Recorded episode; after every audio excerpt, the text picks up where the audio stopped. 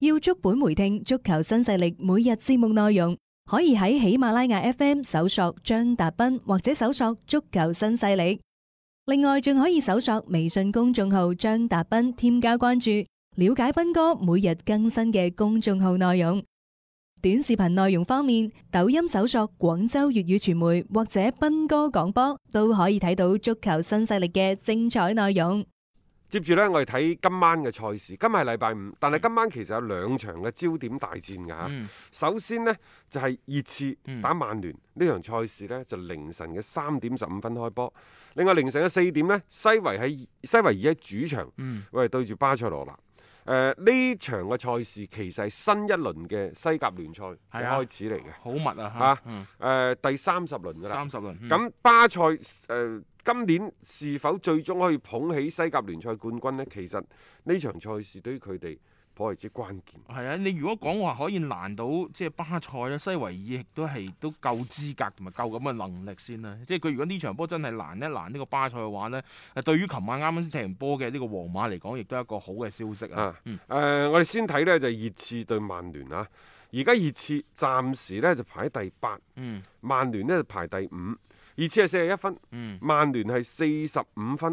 誒、整體而言呢，呢場賽事嘅勝負對於兩隊波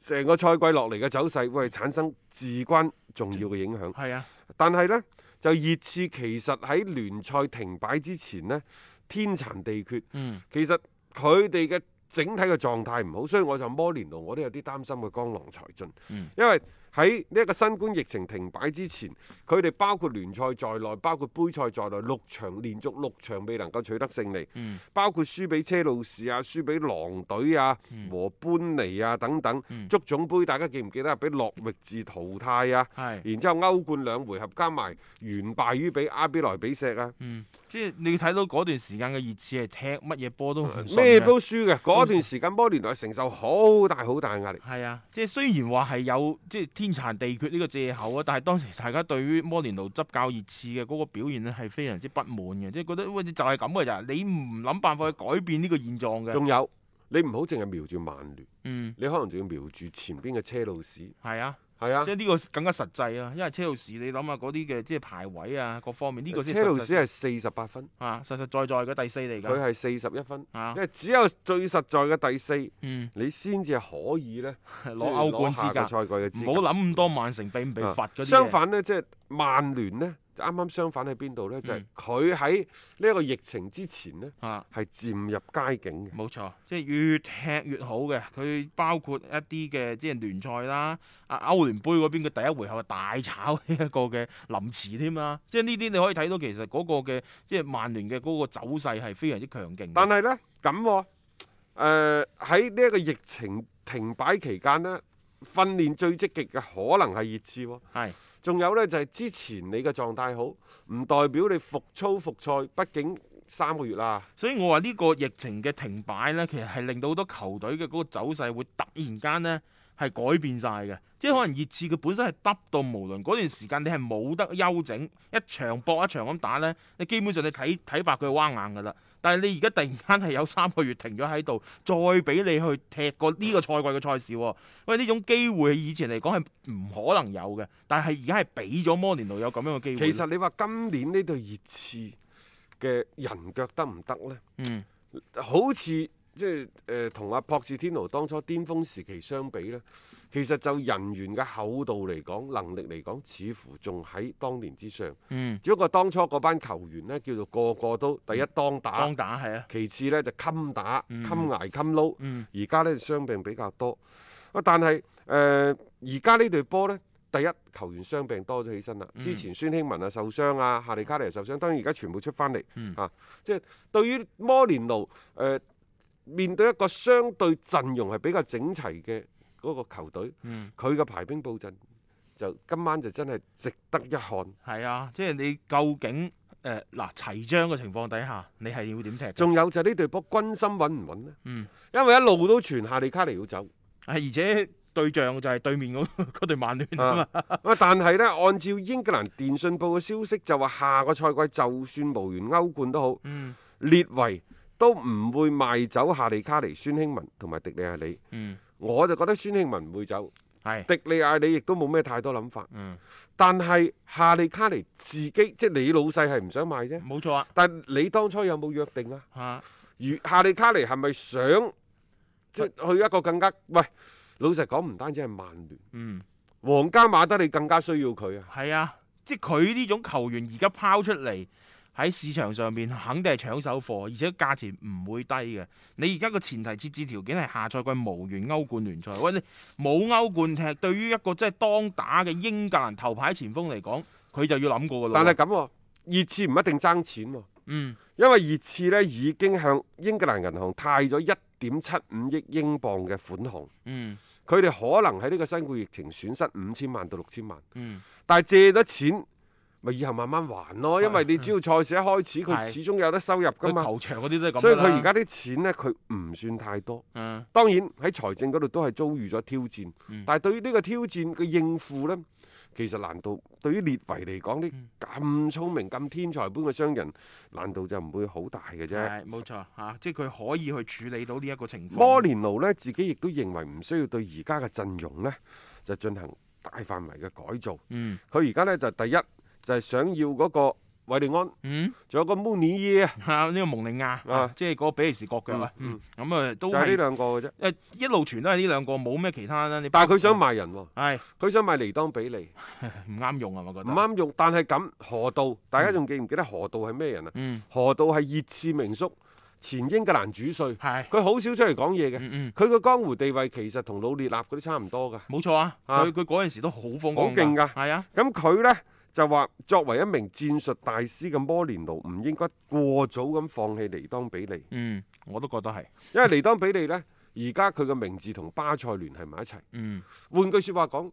連巴塞都睇得啱嘅人，點點解你唔好好利用咧係嘛？你又想放走佢 呢、個時候好多球迷又拎翻出嚟嗰 啲咩沙拿啊、迪比啊呢、個奇雲迪布尼嗰啲咁樣嘅入晒呢個摩連奴數啦吓，即係你即係睇翻其實尼當比利咧，當然大家唔好忘記啦，喺停擺之前呢，摩連奴係曾經公開批評過呢一位但球員嘅。一方面呢，尼當比利身價高，六千五百萬英鎊，嗯，六千五百萬英鎊差唔多係熱刺陣中身價最高嘅球員。啊係佢佢轉會裏邊亦都好買大返手嚟嗰筆，好大手筆㗎啦。呢然個之後佢嘅周身係二十萬磅，嗯即係拍得住夏利卡尼。嗯即係對於咁樣一個人，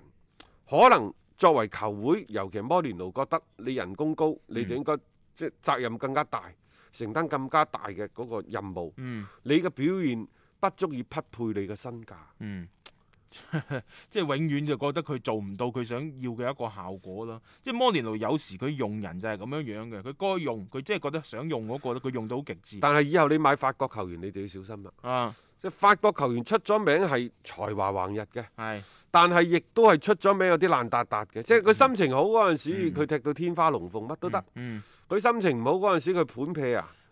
盤屁起身嗰、個嗰、個狀態嚇死你啊嘅又係。保羅普巴嚇、迪比利 一扎呢嘛啲咁樣嘅例子啦嚇、即係自由散漫慣係咁樣樣嘅。即係我覺得呢呢啲球員，你睇下點樣樣去用到佢哋，即係最天才嘅嗰一面。即係你有能力呢，我唔懷疑尼當比利嘅能力，佢絕對有能力嘅。但係你點樣樣令到佢喺個陣中咧發揮佢嘅功效，等佢踢得舒服。其實呢，即係嚟啱啱過去嘅，即係嗰個轉會窗口，大家仲記唔記得啊？熱刺買咗兩個人，嗯，都係為咗第一係艾力神嘅出走，係啊，其次呢，增長增強呢中場嘅厚度，嗯都係為呢一個前邊夏利卡尼、孫興文提供更加多嘅火力。嗯，一個勞斯數，係，一個尼當比利，嗯但係好遺憾，呢兩個人加起身超過一個億英鎊啦啊嗯。嗯但係呢兩個人好似都冇發揮佢哋原先嗯喺原先俱樂部應有嘅嗰個作用同埋火力。嗯，係呢個係即係比較可惜嘅一點啦。其實我都係覺得呢，即係中場呢兩個人，你睇下點樣重新考慮激活翻呢個考慮摩連奴嘅執教能力。嗯我始終認為呢，而家熱刺應該買嘅，即係喺現有嘅陣容保持不變嘅情況之下，應該買嘅係兩個邊。嗯，兩個邊路。兩個邊路呢，其實無論係對熱刺嚟講，抑或係對現代嘅所謂足球，嗯，嘅嗰個發展好嚟睇，緊要啊。都非常之重要。嗯，嗱，首先你丹尼老師已經冇咗過去嘅嗰種轉數啦，呢位仁兄成日想走算啦，都唔可以重用，係諗 啊呢個人啊，係啊係咯。咁你其他嘅嗰啲球員，你而家有冇一個咁樣樣嘅搭配先？頭根加嗰啲你挖掘咗出嚟，但係佢好似似乎未到嗰種嘅水平咧，真係擔起個大旗咯。即係作為一個主力嘅即係邊位，一係要邊翼位咁樣踢咧，先至係有佢嘅價值嘅。即係而家。熱刺係彷彿冇咗以前嚇阿博士天奴時期嘅嗰種嘅兩翼齊飛嗰種感覺。佢可以考慮下。其實中間雲克斯呢，誒、從當初嘅博治天奴到而家摩連奴，慢慢慢慢俾佢接到班，嗯呢個係一個實而不華嘅球員。嗯誒，佢熱刺嘅紅褲仔，係即係佢係需要有呢種傳承嘅。嗯嗯，咁然之後，勞斯數啊、尼當比利嗰啲，你自己考慮即即係係睇點點樣搭配啊，逼活係佢嗯咯，再迪利亞利嗰啲點樣等佢回心轉意，嗰啲心思放喺踢波嗰度，係嘛？嗯？嗯兩個邊好重要，係啊，兩唐邊根加一個，嗯，然之後呢，就左邊丹尼老師，仲有佢佢嗰對中衞佢都要考慮㗎啦。係係時候嗰要換，啊對嗰對老㗎啦，即係已經就要換啊維要頓漢嗰班，因為但你係一個半個賽季仲頂得住。即係但係你係連鎖效應㗎。如果你中衞唔得，你連門將嗰度你都會發覺羅里士點睇點唔順㗎。 即係呢啲嘢就係咁啦。所以你話艾力迪亞，既然佢咁中意打中衞，你點解係都要放佢？佢自己出咗恨打中衞，恨到發燒。啊咁咪俾佢打咯，係咯唔。唔係啊，你覺得可以打，可能摩連奴又覺得佢又唔夠穩陣咧。呢啲啊，其實摩連奴老實講呢，佢亦都係一個主觀性好強嘅我哦咪人。話佢睇啱你嘅，咪用到你乜都啱嘅。係啊嗯前後左右佢都睇啱。佢真係唔中意你㗎啦，佢有好多辦法搞到你周身唔舒服。所以呢我個咪話，摩連奴而家你就算河道出聲話，即係你唔好咁輕易放棄尼當比利，我怕佢主觀上邊已經係覺得尼當比利係冇用嘅。哎呀，咁就弊啦！即係你錢啊花咗去咁貴嘅身價嘅一個球員，並且人工都唔平，你唔好好咁激活佢，其實某程度係咪應該主教練咩嘅責任嚟呢？啊所以嗱，熱刺我覺得而家係俾咗一個嘅機會佢哋去重新糾正翻自己，啊睇下佢哋今晚嘅呢一場，即係第一場嘅賽事可唔可以行翻順些少？呢、個好重要啊，對於佢哋去衝擊聯賽前四嘅呢個位置啊。曼聯嘅情況啊呢，我覺得都係通過今晚呢場賽事嗯，睇咗，可能我哋先至更有呢一個嘅說服力。係喺疫情之前嗰隊曼聯呢，係一級一級十級以上，嗯即係氣焰衝天，嗯狀態係越嚟越好。嗯但係咁樣停咗三個月，你就真係當佢一個新嘅賽季係啊，咁樣嚟打。有調整下係啊，啦。新賽季好與壞你真係唔知嘅，但係睇嚟呢，曼聯呢係向好嘅方向發展。嗯因為首先呢，就誒、呃好似嗰啲該理順嘅關係喺度逐步理順，嗯連呢一個陣中最大嘅不穩定嘅因素，保羅普巴都話呢，即係自己願意係啊為曼為聯嗯曼聯呢效力係啊等等。係咯。即係呢個停擺，即係疫情嘅期間呢，又冇見到啊曼聯嗰邊有啲乜嘢唔好嘅新咁啊再聞出嚟加喎上拉舒福特呢，突然間係上到熱搜啊，咩啊關愛少年誒兒童。善男啊，啊，又成為呢，就呢一個英格蘭體壇嘅年度人物嘅大人選等等嚇。咁、嗯當然啦，就之前有新組傳聞，嗯啊到到而家嘅呢一個安蘇法迪，係啊，奧數法迪係咯，安蘇法迪呢係一點七億嘅違違約金，誒、係啊，新組係一點二億就可以買過嚟，嗯你自己揀啦。冇錯啦，啊啊啊咁啊，所以即係而家嘅曼聯咧，你即係感覺上邊咧，誒、我覺得外界對於佢咧都係一路期待咯，即係你喺之前咁好嘅表現，就等住就話復賽之後，你曼聯可唔可以續上之前嘅嗰種咁好嘅狀態？呢、個其實對蘇斯克查嚟講，亦都係一個幾大嘅考驗嚟㗎，因為大家都知道蘇斯克查佢教咗曼聯呢一段時間咧，佢係好嗰段咧係好到你覺得你唔信嘅，但係佢又得嗰段咧，佢又係好似即係剎唔住車嘅嗰種嘅感覺咯，即係唔希望話因為一個疫情嘅停擺而導致曼聯又向下去滑一段嘅時間。所以我就話呢個先至係誒最大嘅風險所在。嗯，仲有啊，其實誒呢、班波佢哋之前靠嘅嗰道氣，僆仔波多嘛。係啊，靠嘅一套戲，但係嗰套戲喺三個月之後是否？當然啦，佢哋陣中亦都好多球員都會復出，譬如話今晚拉舒福特會復出啦，嗯保羅普巴會復出啦。但兩隊波都係一個差唔多叫做係百分百，嗯啊、你原先你心目當中認為嘅主力都可以爭登場嗯，啊，作賽嘅。係啊。即係咁樣搭翻落嚟，係咪真係又踢翻出 嗰種嘅效果咧？即係大家印象當中嗰種效果咧，即係兩睇嘅嘢。我真係擔心，即係曼聯係嗰度氣蝕咗啦。啊，咁當然呢個係即係我哋嘅一個即係個人嘅諗法啦。咁啊或者佢哋真係喺打法啊，或者係成隊波嘅一個大體方向上面係好好正確咁行緊嘅話咧，可能佢嘅戰鬥力仲可以 keep 到嘅。話啊而家曼聯對安蘇法迪嗰個報價去到一點三五億，嗯但係實際上巴塞你唔攞一點七億根本就唔傾。嗯其實就算巴塞一點七億啊，嗯，佢巴塞呢一點七億係不得不接受，係啊，但係如果球員即係安蘇法迪係唔唔合頭，唔願意嗯加盟唔嘅願意加盟嘅，你都唔制㗎。係啊，即係呢個我覺得更加多炒作嘅啫。你如果真係出到咁嘅錢買個安蘇法迪翻嚟， 即係可能新組嗰啲會會更加即直接啲咯。因為新組起碼都叫做證明咗自己嘅能力。誒、儘管我哋覺得佢對曼聯佢唔係一個話即係最及時、最迫切所需嘅一個位置，咁但係你對比之下，咁你冇理由買一個即係你未未點真真正正驗過貨，誒、呃即係覺得佢係真係好嘅一個球員。而放棄一個其實證明過自己嘅球員啊啦，即係你兩睇嘅啫，而且涉及嘅價碼實在太貴，我唔認為呢個安蘇法迪嗰啲真係一個實實在在嘅一個談判啊嚟咯啊嚇。誒、另外呢，就係、有關 A 山齊士嘅消息啦，就雖然話喺前一場嘅賽事佢哋咪俾拿波利淘汰嘅，嗯，但係呢，就 A 山齊士喺嗰場賽事替補登場啦，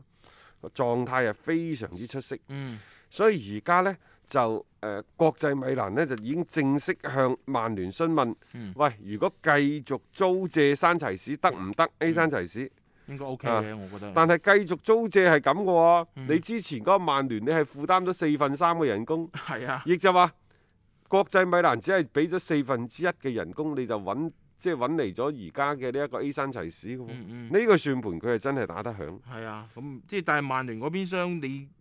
短時間裏邊甩唔到手嘅話，你繼續咁樣租借唔係，即係未嘗唔係一個辦法咯。即係你俾少啲咯，即係叫做啊嚇。有關曼聯呢場賽事呢，我哋今日暫時就誒誒、呃尤尤其曼聯嘅情況，我哋暫時呢就只能夠講到呢度。嗯睇下佢今晚嘅賽事先，嗯睇、完之後，聽日翻嚟就可以同大家呢仔細去測測嗯曼聯同埋熱刺嘅，即係啊誒喺呢三個月走過嚟嗰個狀態到底係點啦。足球新勢力提示你，想了解更多賽事推介分析，請添加關注北單體育微信公眾號。北單體育公眾號無需註冊，一鍵辦理，及時了解各位專家老師嘅賽前臨場信息發布。今晚另一場嘅焦點大戰就在於咧巴塞作客對住西維爾，嗯因為西維爾而家聯賽排第三嘅。嗯啊，當然佢呢個第三亦都唔穩固，因為類似皇家蘇斯達琴日啊輸咗啦係嚇，係馬體會啊嗯、加泰啊等等，嗯即。係稍有差池，你係可能跌出前四嘅。虎視眈眈㗎，係啊啊即係其實佢盧比迪古嗰邊亦都希望話，即係球隊即係今年大波啊，可以有一個好嘅成績嘅。不過咁嚇，喺西甲嚟講呢，其實真係得兩隊半嘅啫，嗯其他都係浮雲。除咗皇馬、巴塞嗰半隊就馬體會。嗯你唔好睇而家咩西維爾嗰啲，即係總之嗰幾隊嗰啲超級豪門係認真打你出盡 出盡力嘅同你踢過嘅話呢，你都係唔夠佢砌。係冇錯，即係睇下可唔可以係製造一啲嘅即係阻礙咁嘅啫。我仲係嗰句説話，就係、基士文，嗯今晚是否有波入？是否同美斯之間嘅傳球，喂，起碼要超過十腳。係。即係你大大家之間都冇聯繫嘅，喂，即係講唔過去啦。大家中前場球員有咩理由一一場波落嚟得嗰咩一腳啊？定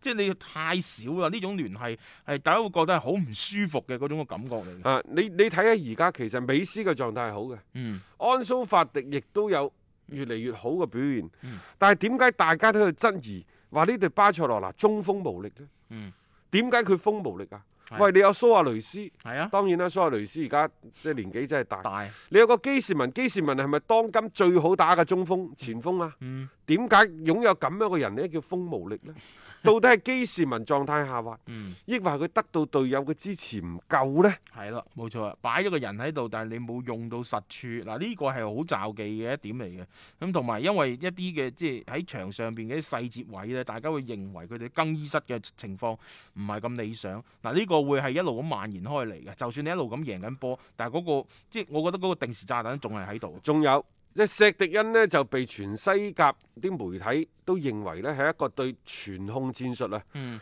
非常之痴迷嘅教練。嗯是否真係為傳而傳啊？傳到天荒地老，係係掌握場上絕對嘅控球權冇錯，嗯將個波盡量控制喺自己腳底下，亦都冇錯。嗯但係足球賽事嘅目的就在於係將個波送入對方嘅大門至為之勝利噶啊嘛，唔係話我攞到百分之七八十嘅控球率，我就可以攞到呢三分噶嘛。嗯，因為西維爾踢主場真係唔嘢少嗯嘅，啊同埋大家唔好忘不記過而家啊空場呢，啊主場嘅優勢係差好多。 咁啊係呢個差啲，但係即係巴塞嗰邊相佢喺即係之前嗰啲客場真係唔穩定啦。不過呢個即係學阿阿阿斌少話齋，大家要小心啲咯。即係嗰個空場之下呢，主客場嘅因素咧確實係嗯變化會比較大嘅嚇。嗯咁啊睇睇今晚呢場波呢，就兩隊波嘅一個發揮會如何啦。咁我哋今日節目時間亦都係先到呢度啦，多謝晒各位嘅收聽先。咁我哋聽日繼續六點鐘有足球新勢力約定各位。